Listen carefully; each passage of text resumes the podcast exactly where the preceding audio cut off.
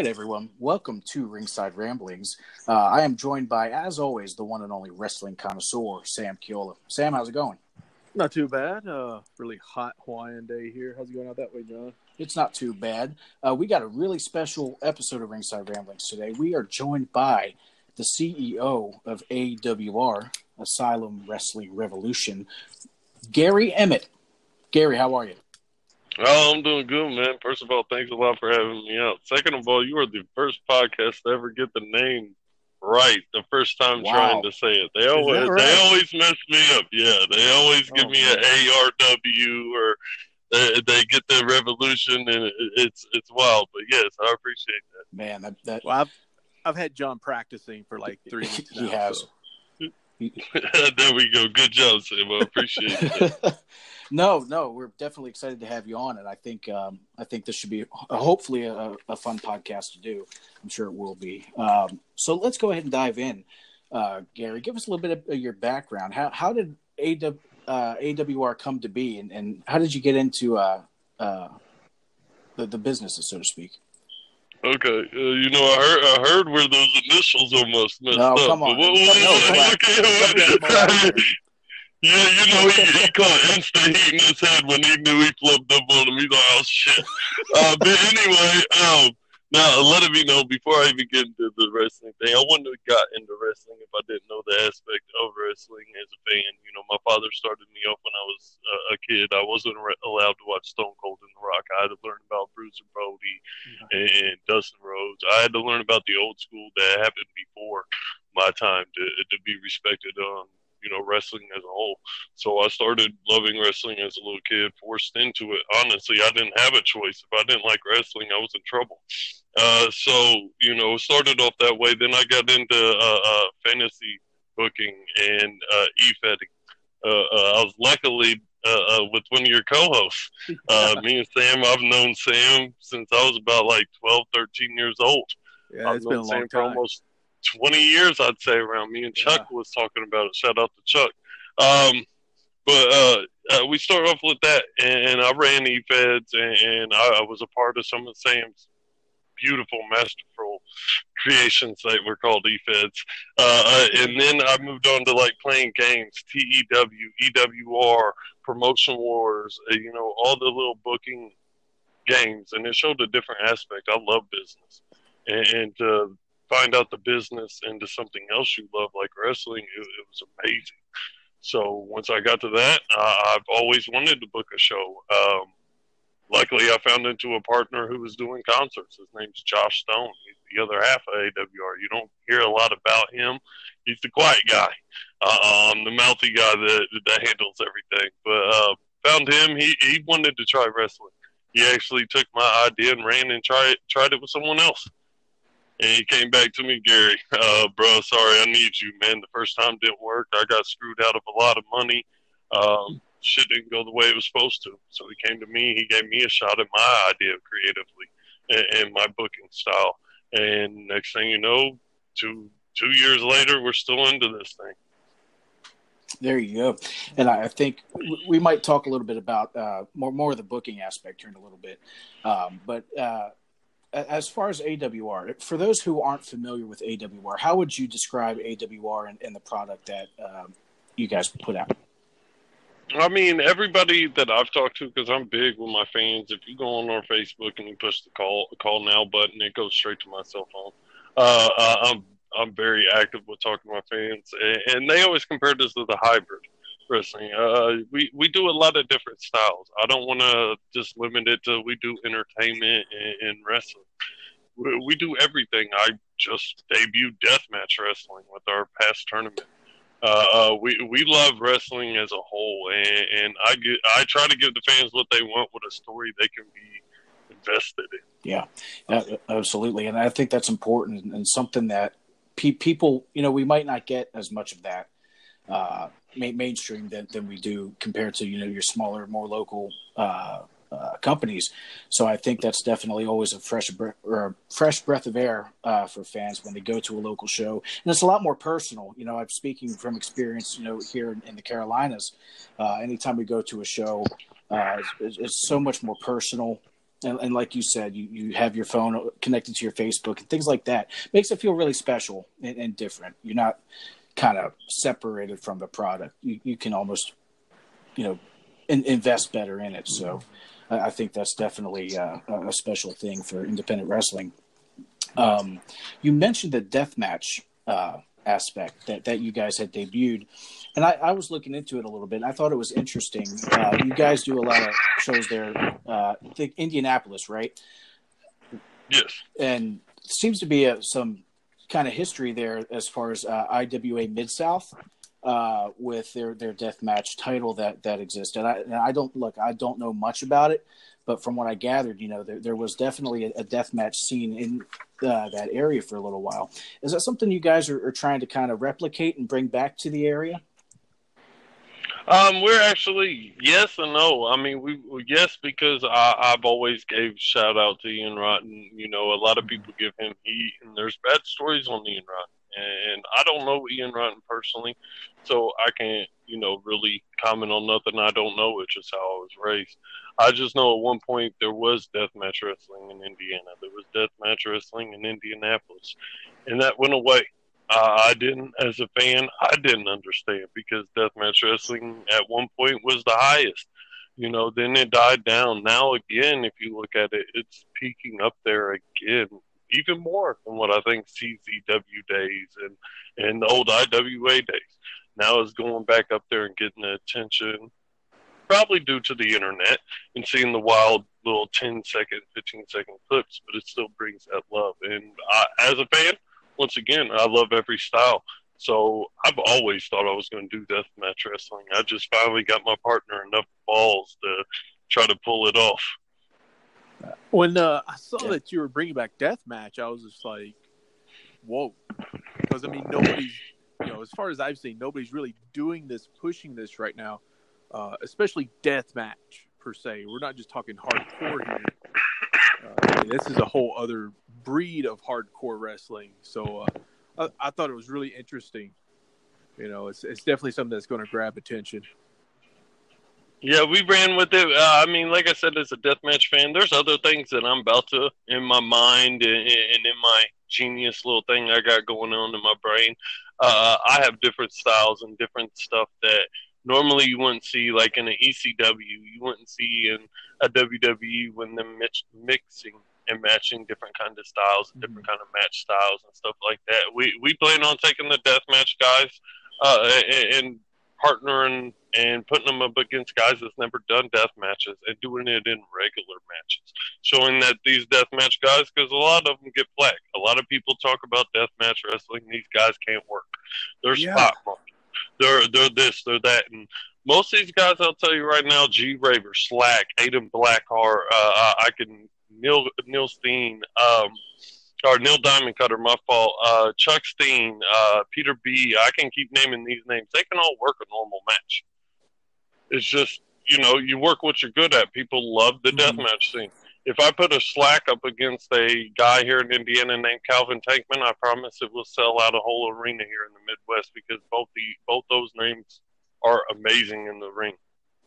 Do you think that's because some of these wrestlers get stereotyped once they do death matches?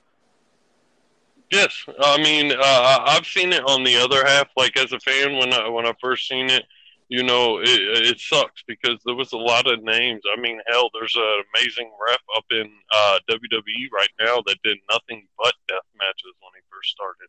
Uh, so you know, Drake Younger started off as a death match god and now he's a referee in WWE ring. Uh, Jon Moxley, Dean Ambrose. Yeah. I mean, you know, everybody didn't think about that when he entered WWE, but this guy was taking fake sawzall blades to the head, you know, right. and and doing all this blood and glass and stuff like that, and, and he's in WWE, so it shows that those styles actually can do something. I mean, it proves there's a guy out here right now I named him earlier. His name is G Raver. Uh, this guy is actually amazing in the ring. Uh, you take you strip away all his gimmick, put him in a pair of underwear, and throw him in the ring. That boy's going to give you a hell of a match, no matter. Now you throw all his gimmick on there and throw some glass. Now it's going to pop a lot different. But this boy still can wrestle with the best of them. That's interesting.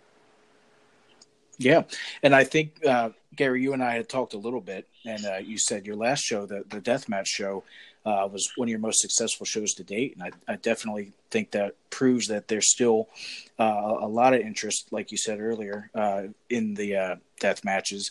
but I find it interesting that you're you're going for more of a hybrid style, and I think uh, I think that would be a great way to to bring in all kinds of fans, whether they're you know maybe uh, lapsed fans or, or, people who used to go to the shows but uh, they don't really attend anymore. Mm-hmm. Uh, so that seems like a, a, great way to to bring in kind of a the a variety of, of people back back to wrestling. I mean, that's pretty much what what I wanted to do as a fan because the main thing that started me when it was I grew up, there was a lot of independent wrestling, and that's where you found your stars. That's where the guys when they left WWF and WCW, you'd find them pop up. I was a kid, watched RVD and Sabu take on a local tag team here in Indianapolis. actually got kicked in the back by Sabu. You still owe me for that one, but you know, it, it, regardless, you know, when when as I grew up I noticed there wasn't a lot of wrestling shows around my area. A lot of my friends didn't. You know, we talk wrestling, but we couldn't stand WWE. We didn't understand. We were too lost on the New Japan. You know, me, I used to be a New Japan fan, but I got lost. you know, I lost my way, and then when I came back, I was confused as hell. I yeah. didn't know what was going on. Uh, so it, now it's the same way here in Indianapolis and in Indiana and pretty much Midwest as a whole yeah, independence popping up, but a lot of these guys don't get known. A lot of these people don't see the stars that they want to see or the wrestling they want to see. If they do see wrestling, they see a whole bunch of 50 year old guys that are mad they never made it up. They, you know, they they see untrained guys that are just wrestling because they're dating the owner's daughter or sister's brother's cousin or it, that, that's not what wrestling is. So I wanted wrestling. I will not put on a show that I won't want, watch, and that's why I try to go for it. If if it wouldn't make me happy as a, a fan, I would not want to put it out to nobody. That's a way to be.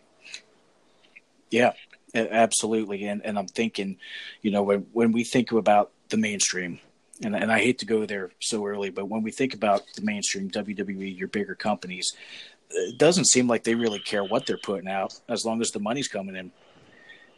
Yeah, and, that, and I think that's true. Uh, that's sad but true.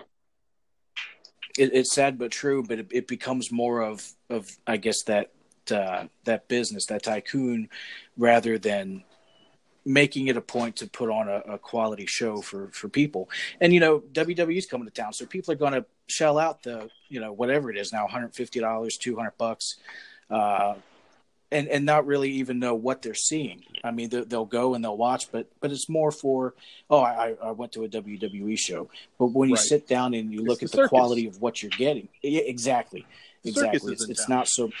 Yeah, yeah, and and I think that's something that independent wrestling provides is uh, there. There's a lot more thought put into it. So Gary, what exactly? Uh, when you guys sit down and, and you look at a card, what are some of the things you think about? Uh, when when putting that together? I mean, first of all, you know, you know, keeping kayfabe alive, it, it's always the main storyline. It's always a story. Uh, now, I do have there is matches that you want to put on, and that's what we do. We with our style of booking, we try to put on every style of match. I want a three way of some of the hottest, fastest, high flying guys. I want a you know a match that's going to turn the card card up you know, uh, uh, what what do they call it? Uh, enhancement talent. I want uh, someone that's going to come in there and enhance someone else. Now, I can tell you that from a booking perspective, but it, it all depends on the storylines. That that is how an event is built. The only reason we did a death match tournament was mainly because the storyline was built around Del Patrick and, and his father, Corporal Robinson, retiring so it, it, it, helped us debut. Us. It had nothing to do with our storylines. We never did anything to touch on. We were having a death match tournament. We had one death match before that, but after that, it was time. And and something else that I noticed. Um, I don't know if you want to get into this now or not. Uh, there, there, was an event coming up there on June 30th. I think it was called Crisis. Yes. Uh, at the Citadel Music Hall in, there in Indianapolis, and you had like the uh, AWR heavyweight title scheduled. Uh, Shane Mercer and Drew Skills going one on one. The debut of Joey Venom. You, you, had some things lined up for that show, uh, but I saw your announcement today uh, that the show was being canceled due to uh, being pulled by the venue. When, when, things like this happen, well, ha- how do you guys kind of roll with the punches, so to speak? What what what's the plan from here uh, for uh, for Crisis? I'll tell you the uh, the first thing is uh, as a booker and a promoter, it hurts. It hurts worse than anything. I've always said it. I've said it in close to business partners, and I've said it to fans.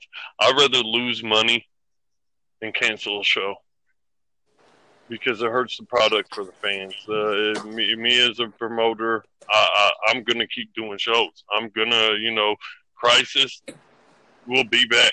You know, it, that event, I'm trying to make sure I can hold every match on there still. Uh, you know, to the day, even if it's in July, even if it's in August. Uh, you know, I, I want it to still be what it was. If not, you know, what the old saying goes, the show goes on. Uh, you know, new people will be brought in, and I will still have an amazing show because we use nothing but the best in the Midwest. Uh, so it, it really more it hurts the pride and it hurts the image. It, it hurts the fans. I mean, for fans to lose out on a show that let it be no straight shoot, we wasn't even booking. The venue wanted it. The venue told us after our deathmatch tournament, uh, and they kind of screwed us on that one. Uh, but after that, they told us, "Hey, we want you back June 30th." So you oh, know, wow. to have someone sit there and tell us to come back, and they're going to push on our show, and they're going to budget a show, and then they turn around and say, "Well, no, you guys take care of it," and then, "Well, no, you know what? Don't even worry about it because we're having budgeting issues with other shows." I'm not going to be somewhere I don't want uh, want to be. You know, uh, it felt like TNN and ECW all over. You want us mm-hmm. there, but then you won't help promote us. You won't help push us. You won't help nothing with the show how do you expect us to proper? You know, we we've grown. Our t- attendance have grown every show. Our ticket sales has grown every show. I have two DVDs and a shoot interview that's about to drop. Yeah. Especially, I think with um, it, it seems like with the growth and everything, and you're having the shows there, and they they say, yeah, we want you guys to come back and everything, and then they're kind of flaky for lack of a better term, I guess. Because um, you you have the show booked, you're you're getting ready to do, sell the tickets, you're getting ready to to do all this. Yeah, set it up. I'm two weeks behind on, on tickets. Uh, it, it, that's the sad point. The sad point is that we did everything on our end. Uh, we we have promotion out. You see, everybody that is part of the AWR. Hopefully, both of you are uh, fan base. That you can see that we've been promoting every match like we normally we had this a month in advance. We've been promoting it and pushing it and throwing the matches out. Well, I was about to get the workers to drop some videos to promote the show. So as as far as I knew this morning, a crisis was still happening. Then hmm. later in the PM, I get told that it's not. It's getting canceled. So the best thing I can do is try to keep it as honest as I can, as I always do with the fans. And to be honest, I've received nothing but great love back. I've gotten people offer me venues. I've gotten people tell me they can come out. I can AWR can come out to their five acres out in Muncie, Indiana, and put on nice. the show. You know that it, it, for free. Hey, come out here for free, and you can set up and do it in our backyard. Just let us That's come awesome. to the show. You know, so it, I've really got a lot of positive feedback. I'm not letting it hurt us. Uh, we we're a move forward type people. Uh, I ain't worried about the past. Uh, we got screwed. There's nothing I can do about it at this point. Uh, you know, best thing I can do is go to the meetings I have next week on three different venues and try to purchase my own venue. And yeah. then no, then go. nobody can tell me, hey, you can't do this show here. Hey, you can't do fire hey, you can't have a guy jump off uh, uh of this. Hey, you know, they gave us a seven mm-hmm. hour event and then cut it down to three hours two weeks before the last event. And I had to make a seven hour event fit into three hours. Man. It, so, to me, it's that's the dream right there to have your own promotion, have your own venue where everybody knows this is where you go, this is where you watch the show. uh, you know, whatever day of the you could do weekly shows. You know, you could uh, try to set up TV, so to speak, with uh, you know, have a weekly TV show because that was the the best thing I think about even the smaller promotions back in the day. Uh, for me, like growing up USWA, ECW, all those shows, they had weekly TV shows you could just tune into, and you know, you do the old school thing, you build up to your your big shows. Uh, whereas now you turn on every week's a big show. There's no even need to, to watch a pay per view because you get the shows on the you know a weekly basis. So uh, mm-hmm. yeah, I think TV a weekly venue, you know, that would be something that would be amazing. Uh, I'm not sure if that's, that's a plan you have for the future. Good. That that's actually you know uh, an idea I have. I, I, lay everything on the table, and like I've told you guys, and like I've told all my fans, every podcast, I'm open book. School is in the line. Uh, yeah. If a venue happens for me under mine, uh, a school happens. I have yeah. two wonderful veteran names that are ready to come in and train people. Uh, uh, a school happens.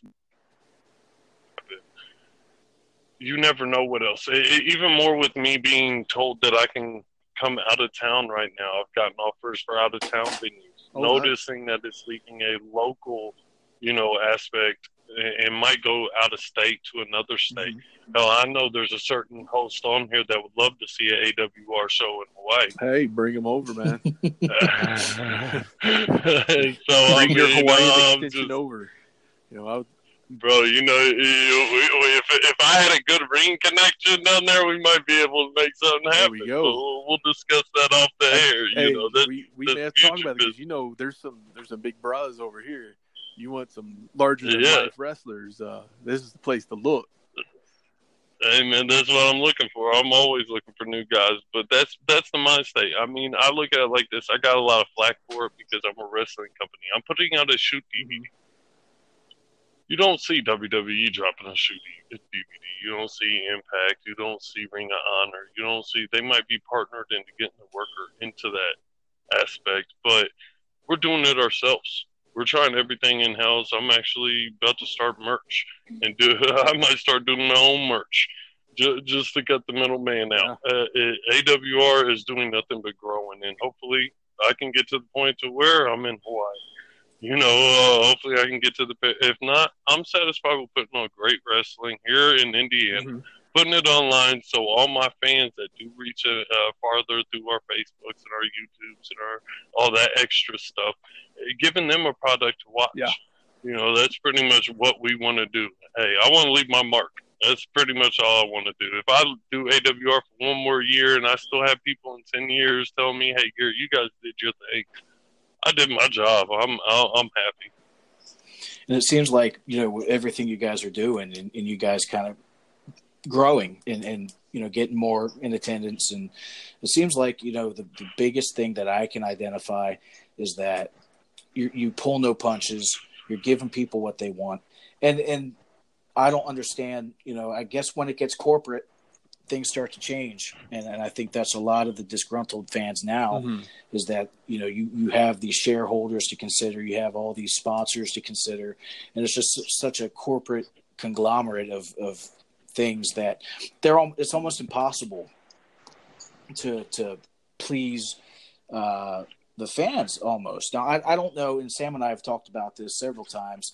Uh, seems like WWE has a more than capable writing team yeah. uh, but everything keeps getting blocked by a certain someone. Uh, Gary, what, what are your thoughts on this? This is a big topic on uh, Ringside Ramblings. What when you look at WWE and its creative, well, first of all, I mean, what, what do you do? You like it? Do you hate it? Where, where do you stand with all that? I know that's really uh, not. Uh, as a fan, you know, uh, my aspect is I I don't watch the product because I don't like it.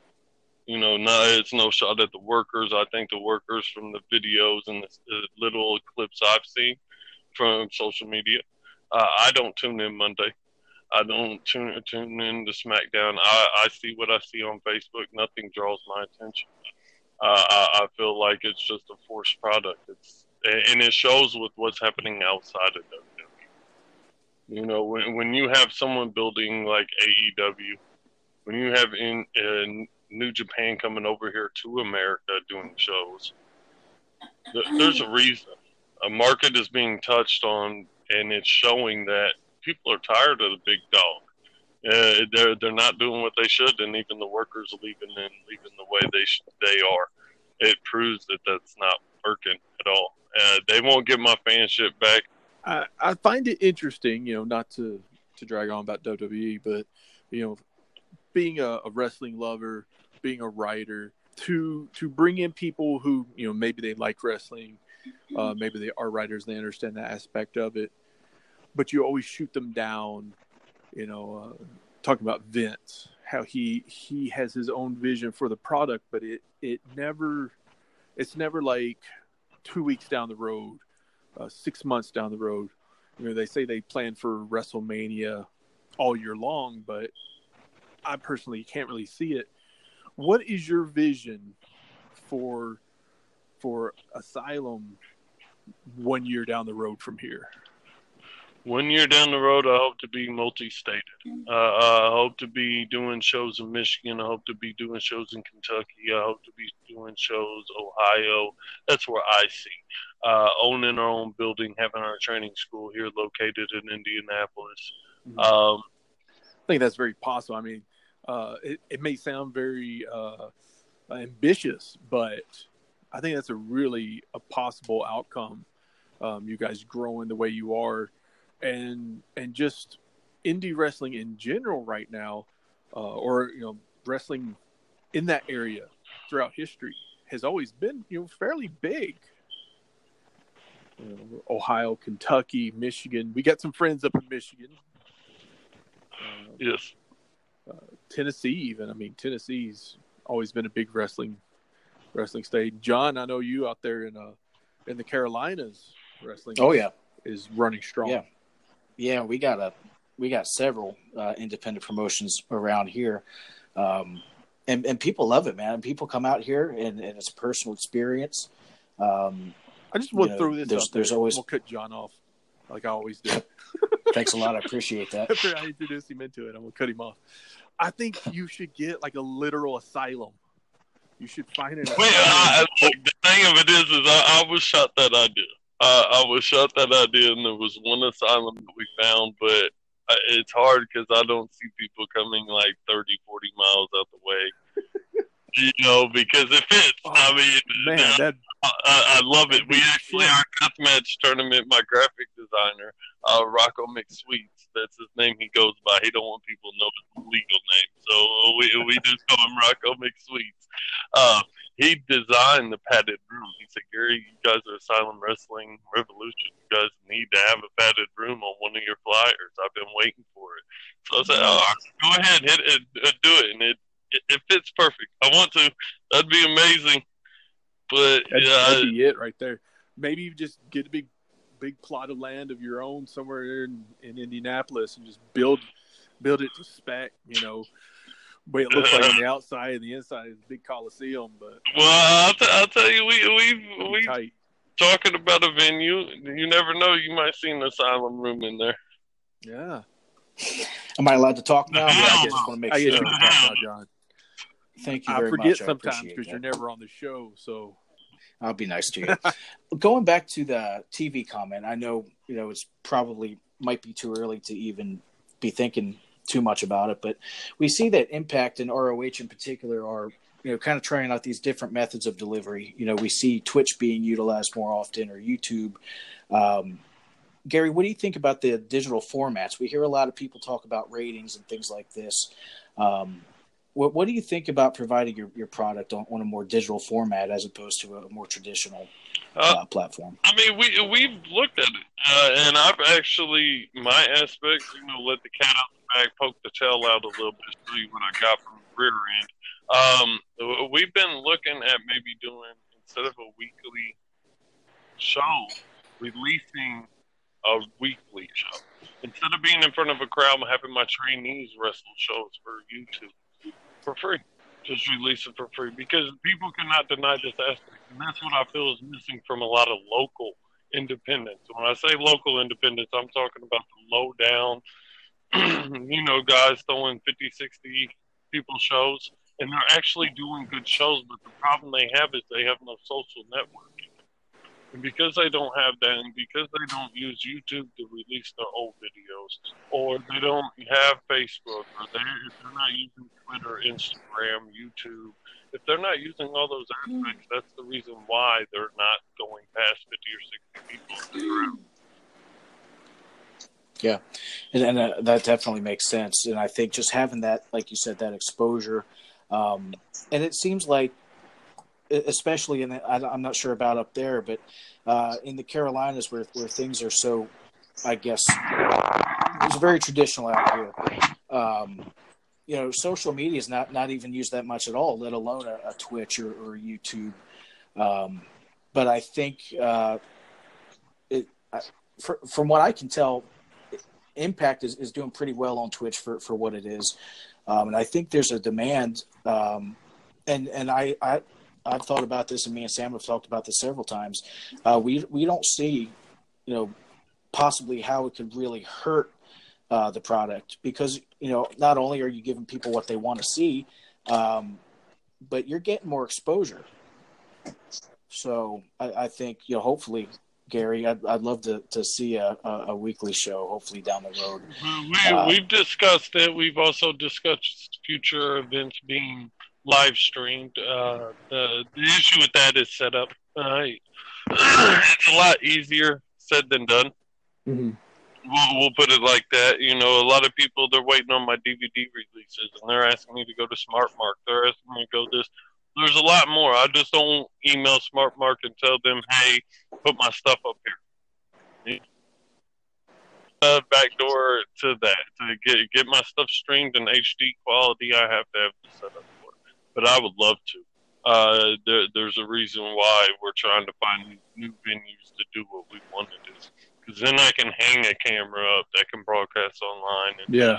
not have to worry about people telling me no, I can't do it. Yeah, and I would imagine having that just that you know freedom to do whatever you want. I mean that that's a game changer, and I think it would definitely just d- increase the quality of uh, the product you guys are putting out. Um, so, yeah. Um, let me see. I, I think what what I really want to want to talk about more is um, the the booking aspect, and I know we keep kind of going back to that. Um, but as far as uh, your your world championship is, so to speak, what what what what is the thought process uh, that that you all go through thinking about you know who, who who's going to be kind of the, the face of uh, AWR or what what kind of characteristics do you look at uh, when when looking at a champion? What what what how do you describe a champion? My first thing was my first show. We, uh, you know, a lot of people got on me because I didn't go for a champion like my first show. Uh, we built up to a champion. Our se- second show had two number one contender type matches to see who would fight. My aspects when I look at a champion is someone that has respect for the business, has respect for my promotion, and sees what I'm doing. And they can adapt to what anything happens because I've learned that with wrestling. I could say I'm putting this guy with this guy, and then two weeks later, the guy says he can't come to the event. So now I got to totally change that and try to uh, intertwine what I was already doing. I can try to make a tag team work, and then next thing I know, the tag team don't want to do no more shows because I'm out of their their, their way. Mm-hmm. Um, you know, it's pretty much a learn as you go aspect. And, and, to be honest, a champion that'll put it on their back because uh, to me, the champion has put in as much work as what I do because I'm his brand he's represent. Luckily, I found a guy in, in Drew Skills. Drew Skills is a veteran here in, in, in the Midwest. I don't even want to say it just in Indiana. Drew Skills been around. He's been on TNA he's you know the the boy's been around a long time, whooped a lot of boys' asses while he's done it. and it just uh, put him in the AWR ring. He's telling what I, the story I want. He's doing it more than what I even knew I wanted. To be honest, he's taught me the most I've ever learned about the business. A lot of people looked at me as some other guy that just came in the business. How'd this guy get in? And Drew Skills taught me everything I know some things he's still trying to teach me, and I'm hard headed as shit. What? But you hard headed? Yeah. but you know, the, give him the credit that could be. But then once again, you got a guy like Clayton Gaines that he's been beautiful. Clayton Gaines is your your good guy. In AWR, he he went through. I think it was 19 other guys. I think we had, it was 20. Um, how is it as far as the landscape of the indies right now? Because there's a lot of guys out there that are getting called up to like NXT, Impact. You know, AEW's out there picking up guys now. Uh, MLW. A lot of these places are offering contracts, and you're talking about like some people are are even kind of being flaky and whatnot. Um, how how much is all all the other bigger places impact you trying to book a show and, and build a company around particular guys? uh, uh, I mean, shooting a shot, impact, leave my motherfucking guys alone. Um, the Rascalz, uh, Trey Miguel, uh, that that was the homie. Shout out to him. Uh, Ace Austin, shout out mm-hmm. to him. These are all guys we had our first show, second show. Uh, a lot of lately, a lot of guys that we used at the beginning have went on to, I guess, greener pastures. Uh, uh, you know, I, I couldn't say I know, but I mean, they've all. I, I support them and glad they're getting the TV time they're getting, especially Trey Miguel. Uh, Trey Miguel and Ace Austin deserve everything that they're getting right now. Uh, a hundred, a hundred and ten percent. Um, but there's a lot of other companies that grab them up on contract because they're scared. I mean, I've never had an issue with anybody booking going sour because of another company. I've had bookings go sour because of the workers being dickheads. Uh, I've had bookings go sour because of issues like this and with venue problems. But I've never really had an issue with another company stepping on our toes yet. I think their money has increased. I mean, uh, I'll put it that way, not to talk about the fees and stuff like that, but truth be told, once you get a big company like that, next thing you know, you're a star, and yeah. that that hurts. It doesn't hurt us, but it hurts the people that can't afford those big names because once again, there is companies out here that deserve the, the same thing AWR is doing. I don't. I couldn't tell you what I'm doing right. Um, I just booked a show that I wanted to see, and everybody else did too, and they keep coming back. Uh, but the other companies, it's hard for them because they don't have the budget that we have to put into a show and, and put on the stars that we bring in every time. And I feel bad for them because you know a, a guy like them telling three hundred bucks that's almost mostly small locals. That's a quarter of their budget.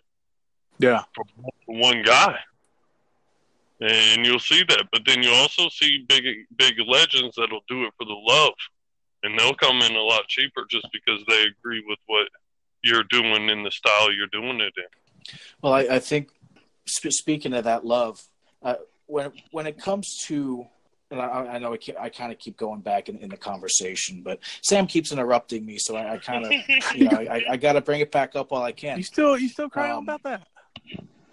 You know what? I'm I'm done with you. Um, oh man when it when it comes to the love of it, it and that's kind of what you said earlier. When, when you're looking at a champion, you know they they gotta you know put in the, the same amount of work as you at, at least, or you know because they're representing the brand and things like that. And I think that definitely takes a, a certain type of love. That is that is more of what what goes on behind the scenes. When it comes to a fan's perspective, uh, what are some considerations that you have in keeping uh, a championship looking important or prestigious to the audience? Uh, uh from a fan's perspective, or from the booker to the fan? From from the booker to the fan. Booker to the fan, you gotta make the championship mean like it, it, means something. You can't just put it on everybody. You can't make a champion flip flop back and forth, and you can't be in the like on the show for five years and already be a fifteen time a fifteen time champion. That hmm. that don't make no sense. I mean, that's, why did it, why did it? Uh, I put it like this: Why did it take Ric Flair his whole career to get to 16? Uh, it, it, don't make no sense that now we have people that and John Cena's been there. I'm excluding him, you know, because to be honest, John Cena, if anybody deserves it, that's the only one nowadays that would deserve to do that because he has done what Ric Flair did for the for, for wrestling at his time for wrestling now. So I can see John Cena beating. But why did he have 13 of them in his first five years? Right. And I mean, if we look Yeah. at Cena now, he's done. He's yeah, 16, he's done. He, he's like, all right, I did it. You know, but it, it's sad that that does something. And I, I got mm-hmm. taught that. I got taught that your championship means everything. You know, that's why the main reason I didn't just immediately throw a title out there to somebody. I wanted to see the guys work. And that Drew Skills got the reaction he had to get to get that title. I didn't know Drew Skills was getting the title until the second event when I seen his reaction. So the fans, Nice. the fans told me that Drew Skills was that much of a bad guy, asshole, whatever you want to call him, that he deserved that first run with that title. So you're telling me that you sat and you watched the fans, you watched the audience, and you saw the connection between the wrestlers and the audience and who was working who and Yes, this and that. uh, and that, you made that's the what matters to me. You Yes. made the decision off of that. Yeah, of Watching And, the uh, yeah. because I'm telling you right now, if I would have been watching that and, and say when, and, and I'll go back to the events and play them off Which. Mhm. the first uh, the first event Shane Mercer versus Drew Skills versus um, Tatanka. Mhm. And that was set up because a certain worker dicked me and was a dickhead to me and threatened to try to fight me the next time he came to Indianapolis. But that that's neither here or there. Uh, uh, Drew Skills cheated his way to the victory. The crowd hated it.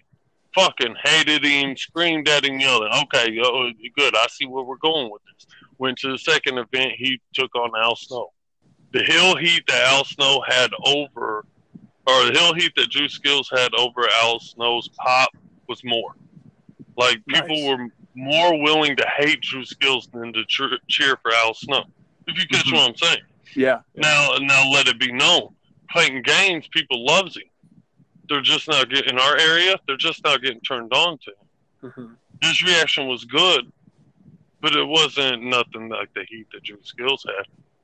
That night when he did what he did, and he had a tag team that was there at that time in AWR, not with us no more.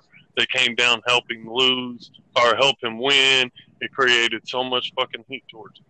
So with that right there, I, I, I knew I have to give this guy this belt because he's going to make people hate him. Whoever beat him, whoever comes, if it's Clayton Gaines, if it's someone else down the future, they're going to love the shit out of him. They have Right. to because they don't. They hate Drew Skills.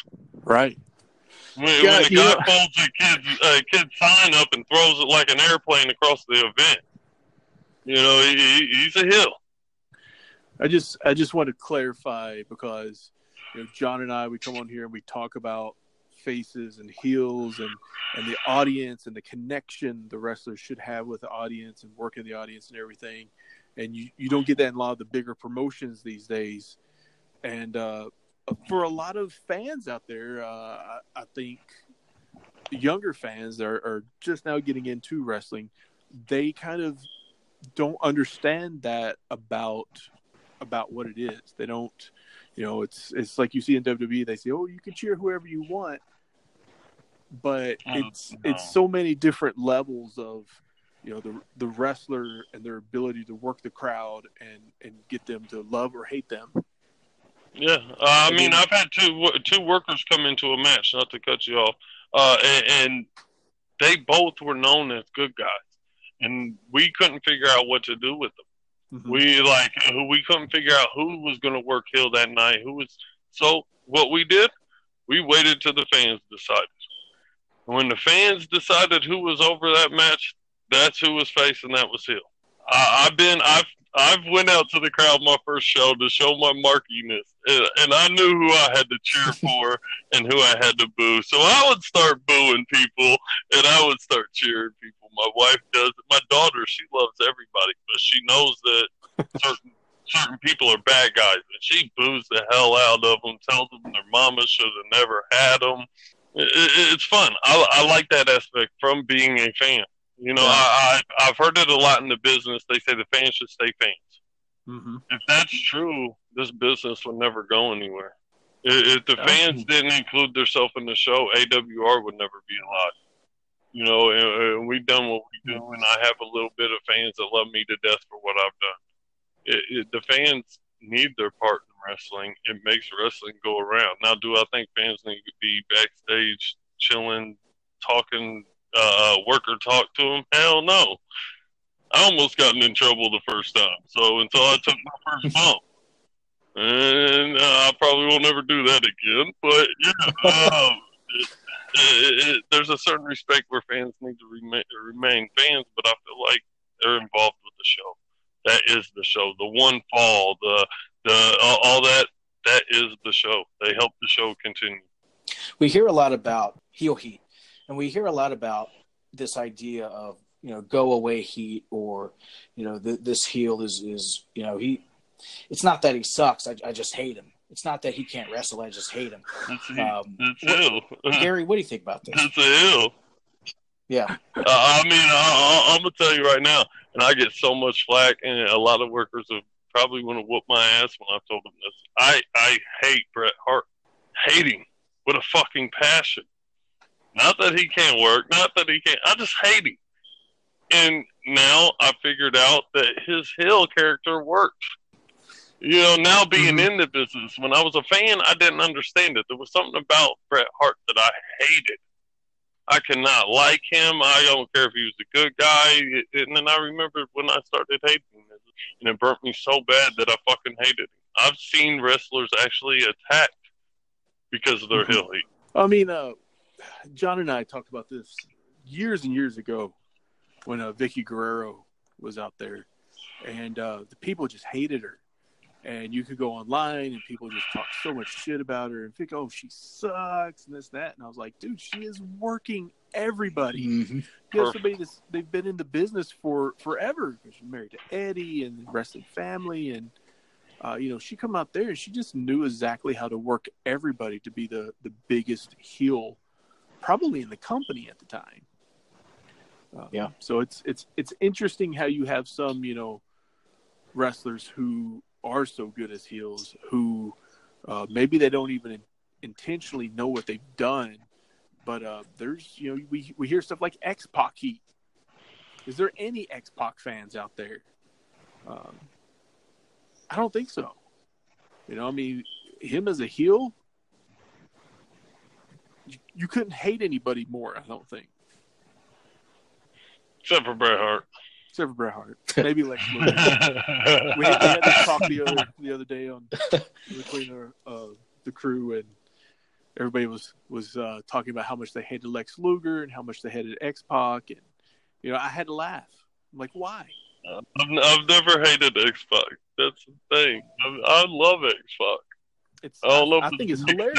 Nate, I don't know what it is. People talk about it all the time. I've, I've How can you how can you hate a guy that blows his asshole out in a in a match? You know what I'm saying? that alone will get you a booking in AWR. I promise. There you go. I Asshole love match. Yeah, just blow your asshole on a turnbuckle. I swear you.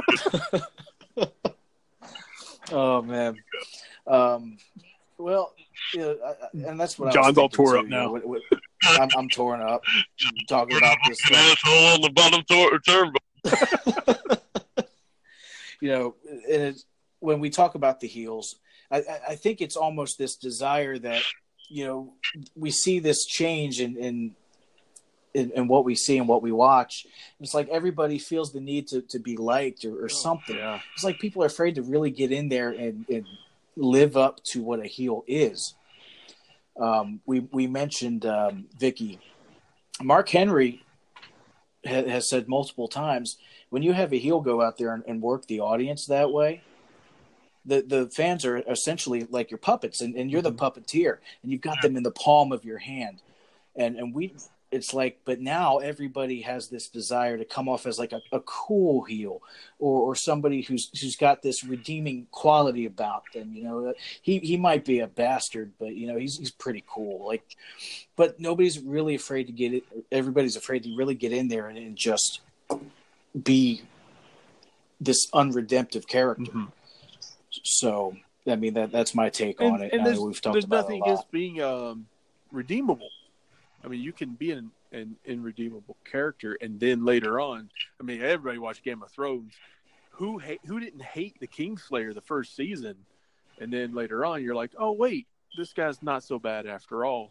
And I think that's wrestling itself. You know, you you have a character who is completely irredeemable. He's a bastard, and you hate him for a year, two years, and then something happens, and the crowd gets worked, and all of a sudden they're like, mm-hmm. "Hey, you know what? That guy's not so bad," and he becomes your your top guy, your top face. You know, I mean, it's.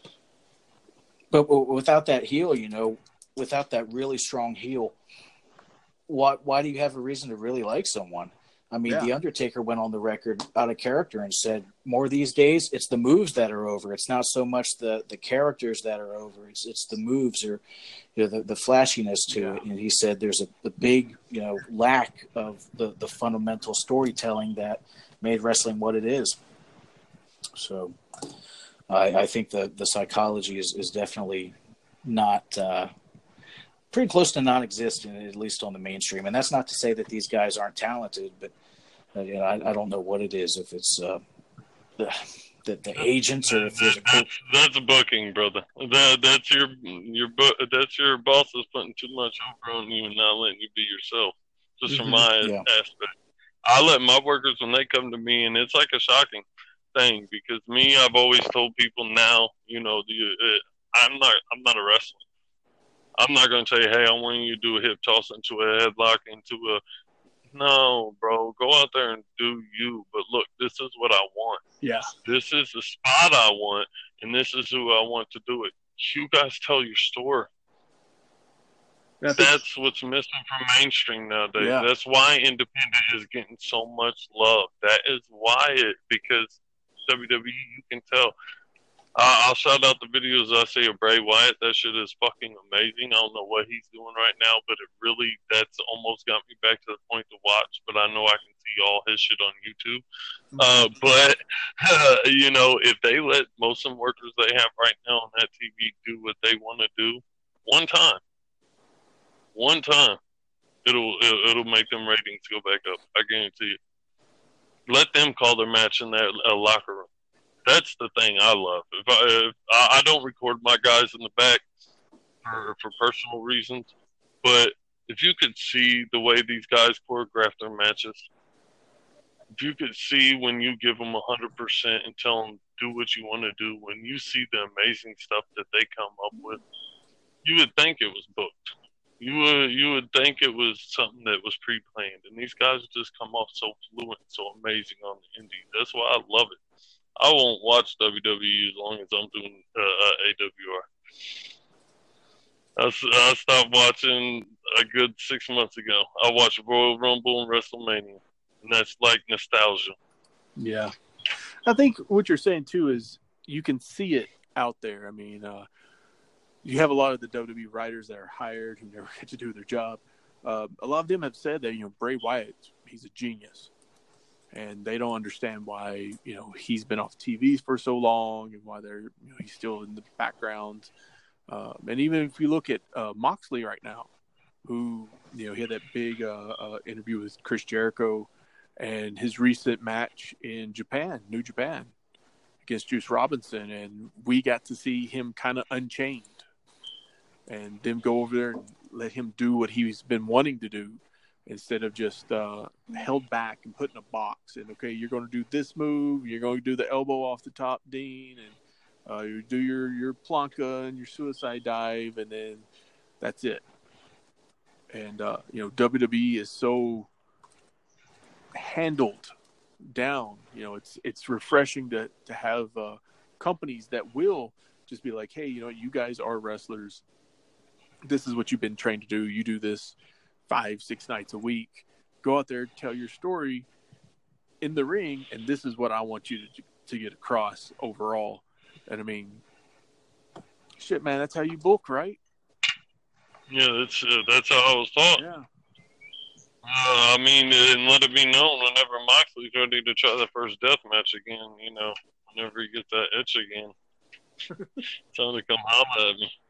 We're in his old stomping ground. You can do the history. That boy's done a lot of stuff here in Indianapolis. So I'd love to have him back just like that. And the guy that directed that video for Moxley, Sick Nick Mondo. Mm-hmm. You know, that was a good little mixture. A lot of people didn't know until Mo- Nick Mondo put it up. They did the video. Yeah, that was pretty sweet. You know, Yeah, was that- great. coming out to find out that you know someone he had a lot of you know ties into the deathmatch world is actually the one that did the video. Yeah. And Sick Nick's a good friend. He's a real good guy. Uh, uh, and I wouldn't know one tenth of what I know now if it wasn't with uh, him. And he a very, very knowledgeable person. So I mean, to see that shit happen, and boy, it's a good time to be independent wrestling. I'll tell you that much. Is there anybody out there that you would uh, just absolutely love to work with? I'm a mark. Let that be known. When I heard he, when this is straight shoot, when I heard Undertaker was free taking bookings, I hit him. You told me you guys I- checked into that, and I mean, it Yeah, I checked into it immediately. The, the, I mean, there was no way for us to make money, but it, that shows. right. You know, Moxley, Moxley was free. I've I've reached out the many ways that I know how to reach out to. Mhm. You know, because I would love to pull that Moxley. Anybody would. Uh, locally, uh, Scotty Vortex. I've tried him a couple times. Love to get him. Nick Gage. I like to get Nick Gage in one good time. Um, Pentagram. Hmm. Uh, I like to. I like to get Delirious from Ring of Honor. Mhm. That's a name a lot of people ain't seen in a while. He, he was a very good worker. Uh, Pinky, uh, Pink, Pinky, Pinky Sanchez, Crimson, not the Impact Crimson. Uh, Crimson. Is- he used to work in uh, OCW, Ohio Championship Wrestling. Do you remember Yeah. that, Gary? Yep, yeah, I know exactly who you're talking about. Yep. Yes. Now he kind of he had the gimmick with the um um uh, I don't want to say Joker. I don't want to say Joker. The face paint. No, he does the It was, face yeah, Yeah. Yep. Yeah, Yep. you know, he- him and Impact went at it for a little bit because it's mysteriously after Crimson starts sending tapes to them showing him his gimmick. Next thing you know, Sting turned into a Joker. But that's I don't know nothing about that. Uh, but uh, you know him, I'd love to work with him. I'd love to work with a lot of old deathmatch guys. I'd love to try to get Wife Beater to do it one more time. Uh, um, I'd like to get Jun Kasai out Oh, uh, Bad Monkey. Definitely. I, uh, I know he's in Passport and all that stuff. It's a lot of work, but I'd love to get him out. yeah. Uh, I don't know. I don't know any like other names except for locals, honestly, because I I've stopped the big name. You mentioned Drew I wanna Kasai, build- I wanna- and uh, earlier we talked about having like some deathmatch guys worked like a straight up match just to show, hey, these guys can really work. Uh, that's he one, is one of them. I would love he to is see. one of them. Yeah. That is a guy that I've. Uh, there's a couple of those deathmatch guys I can list all them that I'd love to see in a normal match Yeah. because they actually have a style. My dude Shlak. I don't know, you know, a big following you guys are on deathmatch wrestling, but Google these names. Uh, Shlak is our age Stone Cold, if not better, because the boy is Jack. Boy don't take no shit. Uh, uh, he's a monster in the ring. Um, he can do some amazing stuff.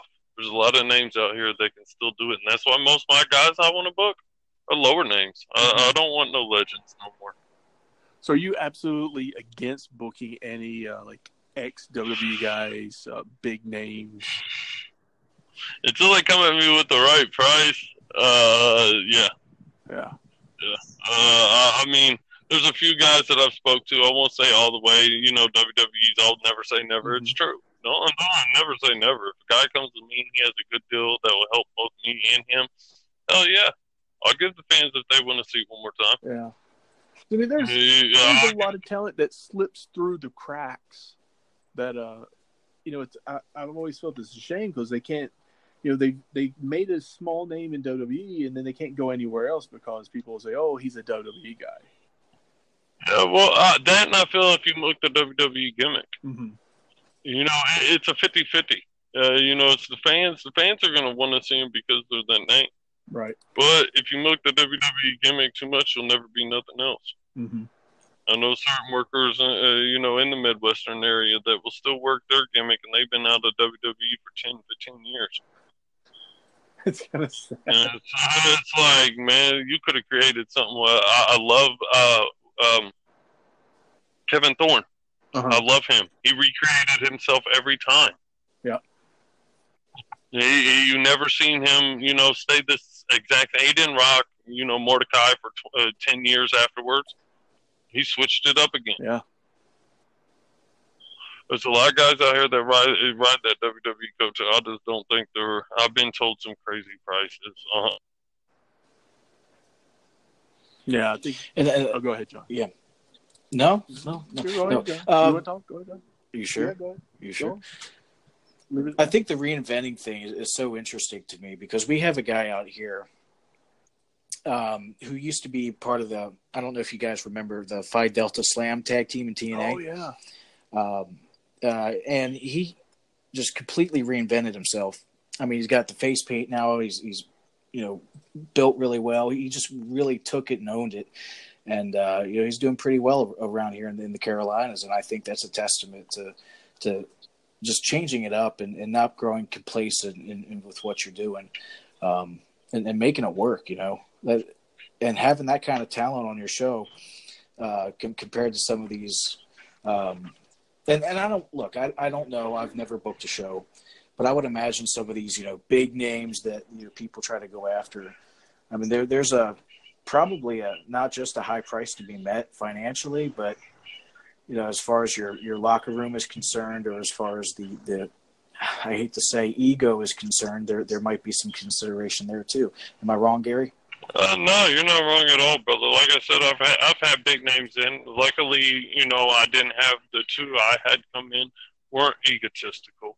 They weren't. They were about making the show the best that it could be. I mean, I, I'm lucky enough to say I got a good hour from Tatanka picking his brain, and that was the most amazing feeling ever. One as a mark, two as a promoter. I've only been in this business for two years not even two years. I'm coming up on two years, uh, and to have Tatanka pour in an aspect of the business he's never known, never seen, and he's just pouring it out, telling me that uh, money can't buy that. Yeah.